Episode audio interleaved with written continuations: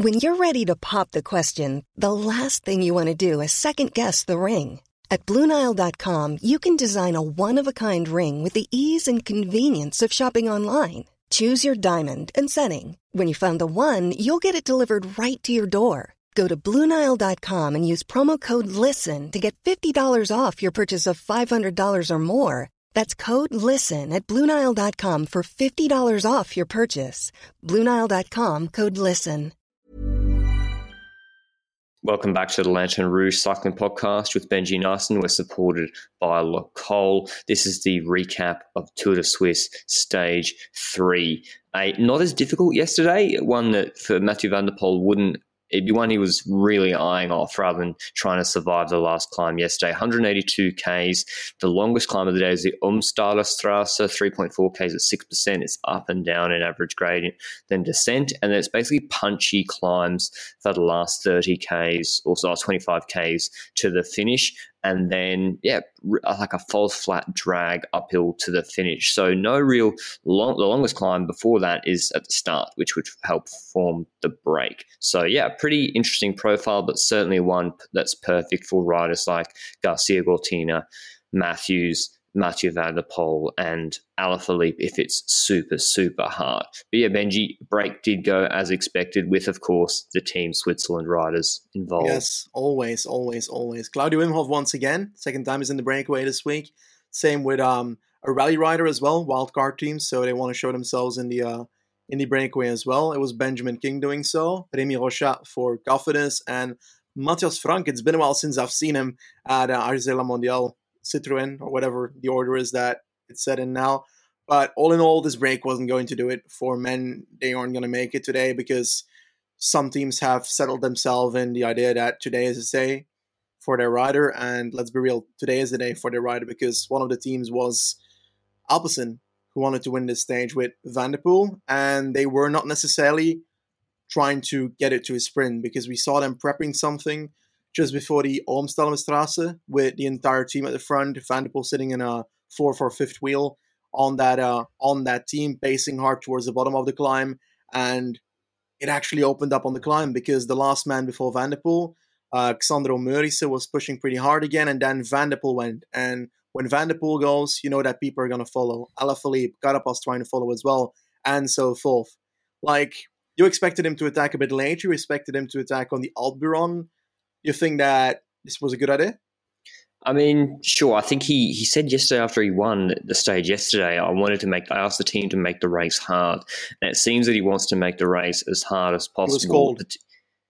Maybe he was cold today, better conditions. I thought he'd attack later on the shorter climb, but must have been feeling good. Maybe he wants to sort of shake off riders like Laporte and Matthews. He wants to make it hard for them more of a classic style race, and obviously it's not going to be you know those climbs. He's never going to make them harder than uh, sort of you know, Alpha Alaphilippe or Schachmann, but still created a pretty select group. With I mean, it's funny he keeps up and keeps on ending up in these groups with like the main GC contenders. It's like uh, Schachmann, Carapaz, Alaphilippe. Or no, Schachmann was behind, wasn't he?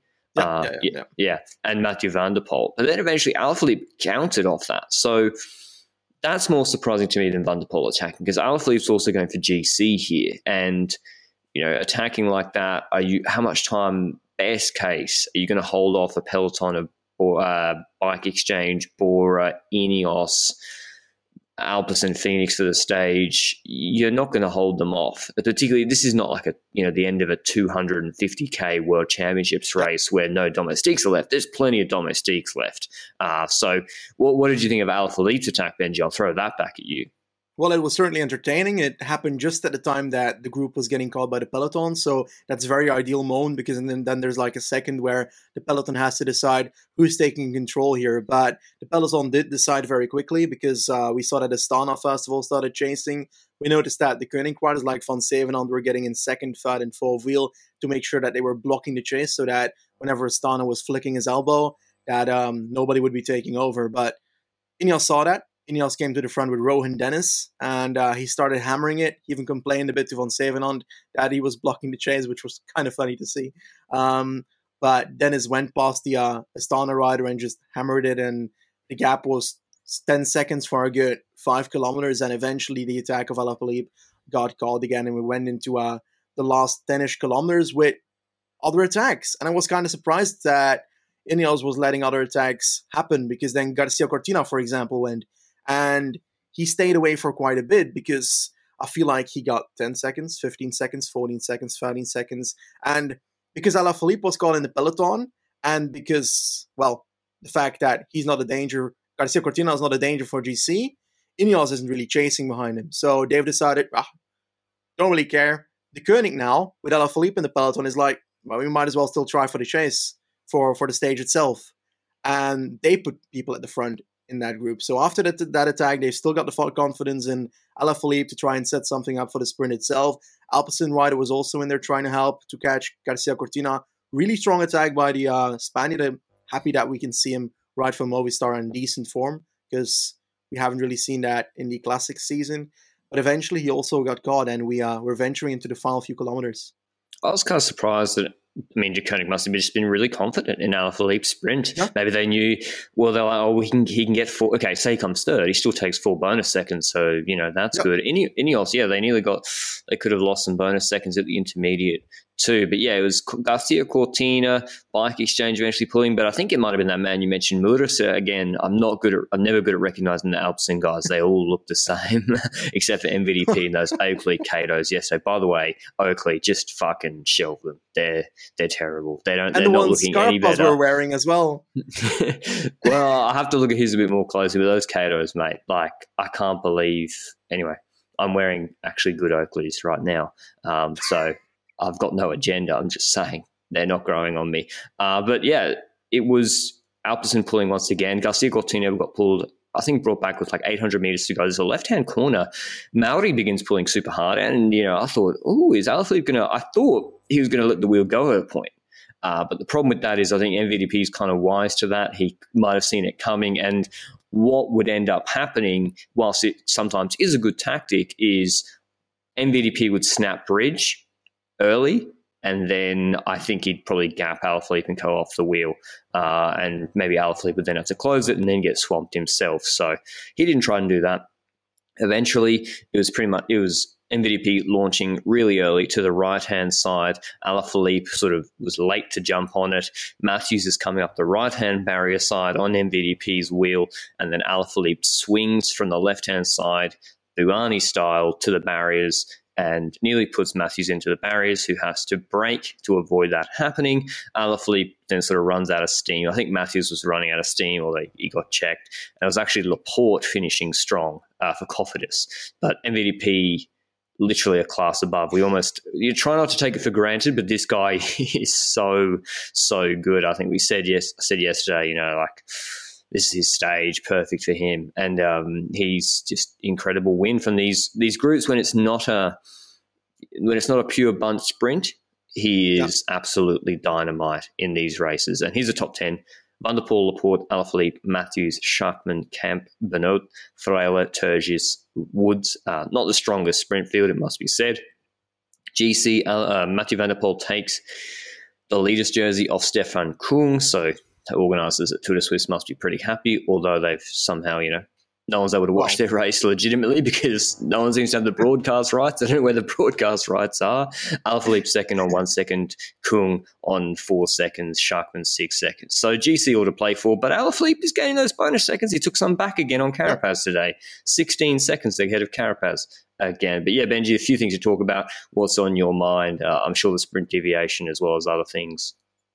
Well, certainly, I think that it's the one thing uh, that we instantly want to talk about: the fact that Alaphilippe went to the right of the road from the left side of the road during the sprint, almost putting Matthews in the barrier there. The only reason that I think he didn't crash was because he braked. So uh, it's a situation we've seen a lot before. We've had relegations and DQs for it, and um, it wouldn't have surprised me if it happened. And we know that they're not going to be consistent about it. The thing is, though, that it's a bike exchange rider that they're doing it to, and bike exchange has publicly acknowledged that deviations are race incidents in the in the NPK. So does it does it really matter then today? I mean, it's, it's come out the top 10, so Alaphilippe didn't even get relegated. I'm just going to say it. I think Alaphilippe's a dirty rider in sprints. We've got in less than a year, I'll give you some examples. Um, Tour de France stage seven, just reckless, out of control, nearly crashes Stuyven, then shouts at Stuyven, who's sprinting in a straight line. Alaphilippe's all over the place, no sanction. And it often happens these things when he's tired or losing the sprint. Next case in point, Liège, Bastogne, Liège. How can you forget? Checks over his shoulder, just straight up chops Hirschi. Doesn't get any sanction because I guess sprint deviations don't aren't sanctionable unless they're a pure bunch sprint. And but he got relegated at least. He didn't nothing in the Tour de France one. And then today, I think I see zero difference between what Alaphilippe did and what Bouhanni did. There's zero difference. They're trying to follow a wheel of a rider going quicker on the on the up the barrier side. VDP in this case for Alaphilippe, Viviani in the case of Bouhanni. They recklessly, we don't know knowingly, but certainly recklessly swing while sprinting to the right, to the other side, a big change of line or lane. And yeah, they could put a rider into the barriers. The difference here today is Matthews yields, breaks, so loses momentum or stops pedaling. Stewart didn't yield, and that's why there was the coming together. Same with Jakobsen. You know, if you want to say, well, well, Matthews brakes, so no harm, no foul, well, then is your logic that Fabio Jakobsen should also have braked? I don't hear many people saying that. And I think the rules, even as they stand, if you endanger, if you deviate from your lane and you endanger another rider whilst you're sprinting, then I would say causing another rider to take evasive action like braking is endangering them. If you are driving recklessly in your car and you nearly run over a pedestrian and they sort of jump out of the way and take evasive action, did you endanger them? I think logically you did. Uh, so whether you hit them or not doesn't mean you didn't endanger them. So he didn't get relegated. We didn't expect him to, but I'm just, it's another example. Just write it down your books. I'm sure someone's counting at home because we talk about it all the time the inconsistency in the rule application. Um, yeah, it's a bit of a shame. Any other thoughts on it, Benji? Yeah, nothing to add. It's basically that. And um, I agree with what you say. It's annoying. And it's also annoying that some teams don't mind about sprint deviations. And well, that sets a precedent for their team because every single time that there's something related to bike exchange now, like we mentioned before, we can also always say that, well, they didn't care last time about the race incident. Why are they complaining now? And that's a thing that shouldn't happen. They should be more proactive when it comes to the safety of their own riders. They should defend their riders when they're being deviated against. And I don't agree with that behavior personally. So, yeah, in the end, that's uh, a story of today's stage, sprint deviations. It's been a while since we had one. Let's be real. Like, really? Andalusia wasn't that yeah. long ago, mate. so what? Three races ago? I mean, uh, yeah, I think it's almost a meme the bike exchange thing at this point. I mean, they're going to get Matthews to come out after the race publicly and apologise for endangering the barriers and disrespecting the world champs bands by having the temerity, having the temerity to try and follow MVDP's will. I mean, maybe. Uh, before we do tomorrow's stage preview, I want to talk about our show partner, Lecol, lecol.cc. They even ship to Andorra, which definitely means they ship to wherever you live unless you live somewhere even more Antarctica? ridiculous. Antarctica, I don't know. I don't know. If they do, if Lecol do ship to Antarctica, I mean, that's just, I might have to talk to them because that just seems like an inefficient business operation. Um, the Pro Air jersey and base layer bundle, it's summer now. I went down to, uh, down the hill to Spain today and it was hot as fuck. And thank God I had the Pro Air jersey on because uh, I mean, people told me you're going to come to Andorra, it's going to be super cold. Well, no, thank God I packed a little cold summer kit. The Pro Air jersey and base layer bundle, you can save 25% off now. That's before adding any discount codes, which there are plentiful ones. If you're on Strava, join Lecol's club on Strava. Uh, there's always challenges where you can get discount codes.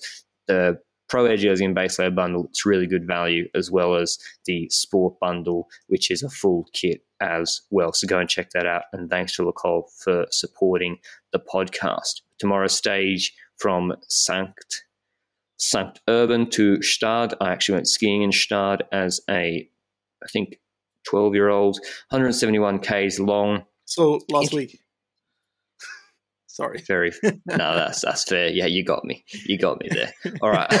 There's two intermediate sprints before the one main climb of the day, so it'll be interesting to see if Alaphilippe and Co. They'll, they'll, be going for those intermediate sprints, I think, or maybe they want to let the break take it. But there's one main climb of the day, the Sarne Pass, with it's 7.5 Ks, 4.5%. Let me just check the consistent. It's pretty consistent and there's no steep pinches in it on the kilometer Hey, by kilometer profile. der Poel. I think I think MVDP is winning this stage. I think so as well. like, I know it's seven and a half Ks, but it's four and a half percent. I mean, come on, like it's the steepest Yeah. bit. There's a six point three percent K in the second K, but there's no other climbing really all day. And then it's a he's got descent is ten Ks, and there's a five Ks of descent, and uh, maybe three Ks of flat to the finish. Alaphilippe, I mean, Quickstep would have to absolutely launch it. The draft would be huge. Are you going with MVDP again? Yeah, I will. I mean, yeah, I just uh, what, what in what way do you see him losing this stage, Benji? Do you think 2.4k is eight percent? He was okay. He was sort of okay. I think. Can do you think Matthews will be better, uh, cope better than uh, MVDP, or what about even Garcia Cortina? Is he better on longer climbs? I don't know in his current form. Uh, we haven't seen Garcia Cortina on a longer climb in a while, so I generally can't tell you. But I think that on paper, Van der Poel in decent form should be able to do so. He's saying that his good form is very much approaching, and well, I'd say that he's got some good form already, but he's definitely getting ready for the tour and afterwards the Olympics. So um, it's looking very good for him, and I I believe that this climb he should be able to get over. I'm curious whether they're going to try. I'd expect them to try, and I would like to uh, throw a bigger thing towards you. He's probably not going to try, but how realistic do you see it that if Van der Poel decides suddenly in one or two years that he wants to try something like the Tour de Suisse for GC, that he could do well in it? I mean, isn't it this one? like, oh, nah, he'll surely get Nah. lose a lot of time on uh, he next didn't year. even try in Tirreno, so would he try on stage? Yeah, eight Tirreno had a proper mountaintop finish. That's the, I think the difference is the empty, the mountaintop finishes. Like, so the hardest climb in the, the hardest stage in the race, and he he won't try. He, is the last stage, stage eight, Andermatt to Andermatt to do a loop. They got 11 k's, five and a half percent, 16 k's, five and a half percent, long descent valley. I mean, if Alpecin brought him back in the valleys, maybe he could come back. But then they do the uh, San Gottardo pass, 13.2k, 6.7%, which is pretty regular. It goes to 2,000 meters. I mean, hasn't he, didn't he do a really good Strava segment up to 2,000 meters last year, Benji, on a climb? Am I misremembering this? You're asking the wrong person. I'm afraid I don't remember that at all. Anyway, I think, sure, I think MVDP, do I think he has the talent to win a Tour de Suisse with this sort of uh, parcours? Yes. The problem is he doesn't try with TTs. I don't think he doesn't really care. Actually, well, the the TT Wow. on the last TT is nine and a half k, six point five percent, and then they do a descent. Bizarre How TT. long has it been since we had a mountain time trial, like in a World Tour race? Since the Giro at some year? Or have we seen another one? like? Do you classify the San Luca Bologna uh, one as a mountain or just Oof. like a hilltop finish? Or Planche de Belfi is that hill or mountain? It's hill, right? Yeah, uh, yeah, of course. Planche de Belfi was uh, was definitely one. My bad. I I consider that a mountaintop mountain mountain time trial. To be honest, I don't know. This one's longer than that. I mean, how many minutes is Dumoulin winning this by? It's like perfect for him, right? Nine and a half k, six point five percent climb. we, It we Yeah, don't often on. have time trials with descents, and that that's what surprised me the most about this because usually we've got uh, an uphill section of time trial with as limited amount of descents as possible, just in case that it rains or something. yeah, and a time trial could become very dangerous but it's only like 5% so it's not like it's uh, a 10% descent that they're doing in the time trial but it's still interesting to see i uh, i look forward to seeing it Dennis is going to win that TT by an obscene margin, I think. But anyway, we're getting ahead of ourselves. Uh, this was our recap of stage three of the Tour de Suisse. We've got the Tour of Slovenia tomorrow. We will be covering the Tour of Slovenia for a couple of will? reasons. We will be. uh, Sorry, I'm telling Benji live. Um, sorry, Benji. Tell you, tell your work. You're busy. Um, for a couple of reasons. First, uh, when the back to when the Tour de France champion is going to a tune his Tour de France tune up, I don't really care. that It's not a world tour race, and you know, in preparation Yes. for defending his title. That's firstly. Secondly, the organisers are really cool, and they're letting us use. I've been speaking to them, and they've let um, agreed to let us use like, highlight footage. Um, so that's awesome for them to promote the race. So big ups to the Tour of Slovenia organisers. Uh, and thirdly, it's a good race, and Slovenian fans are mass, uh, you know, big big fans. And fourthly, Benji found that statistic. We were the, at points this year the biggest sports podcast in Slovenia. So we want to keep yes. serving that fan base as well. So we'll be covering the Tour of Slovenia. UAE got a stacked team, like a ridiculous team. And it's also possibly got the steepest finish this year in uh, pro cycling, maybe, or definitely that U- the World Tour teams will do on stage four. It's apparently a disgusting climb. So stay tuned for that, and we'll have uh, that in the pod with the Tour de Suisse stage four tomorrow. Until then, ciao. Mom deserves the best, and there's no better place to shop for Mother's Day than Whole Foods Market. They're your destination for unbeatable savings, from premium gifts to show-stopping flowers and irresistible desserts. Start by saving 33% with Prime on all body care and candles. Then get a 15-stem bunch of tulips for just $9.99 each with Prime. Round out Mom's menu with festive rosé, irresistible berry chantilly cake, and more special treats. Come celebrate Mother's Day at Whole Foods Market.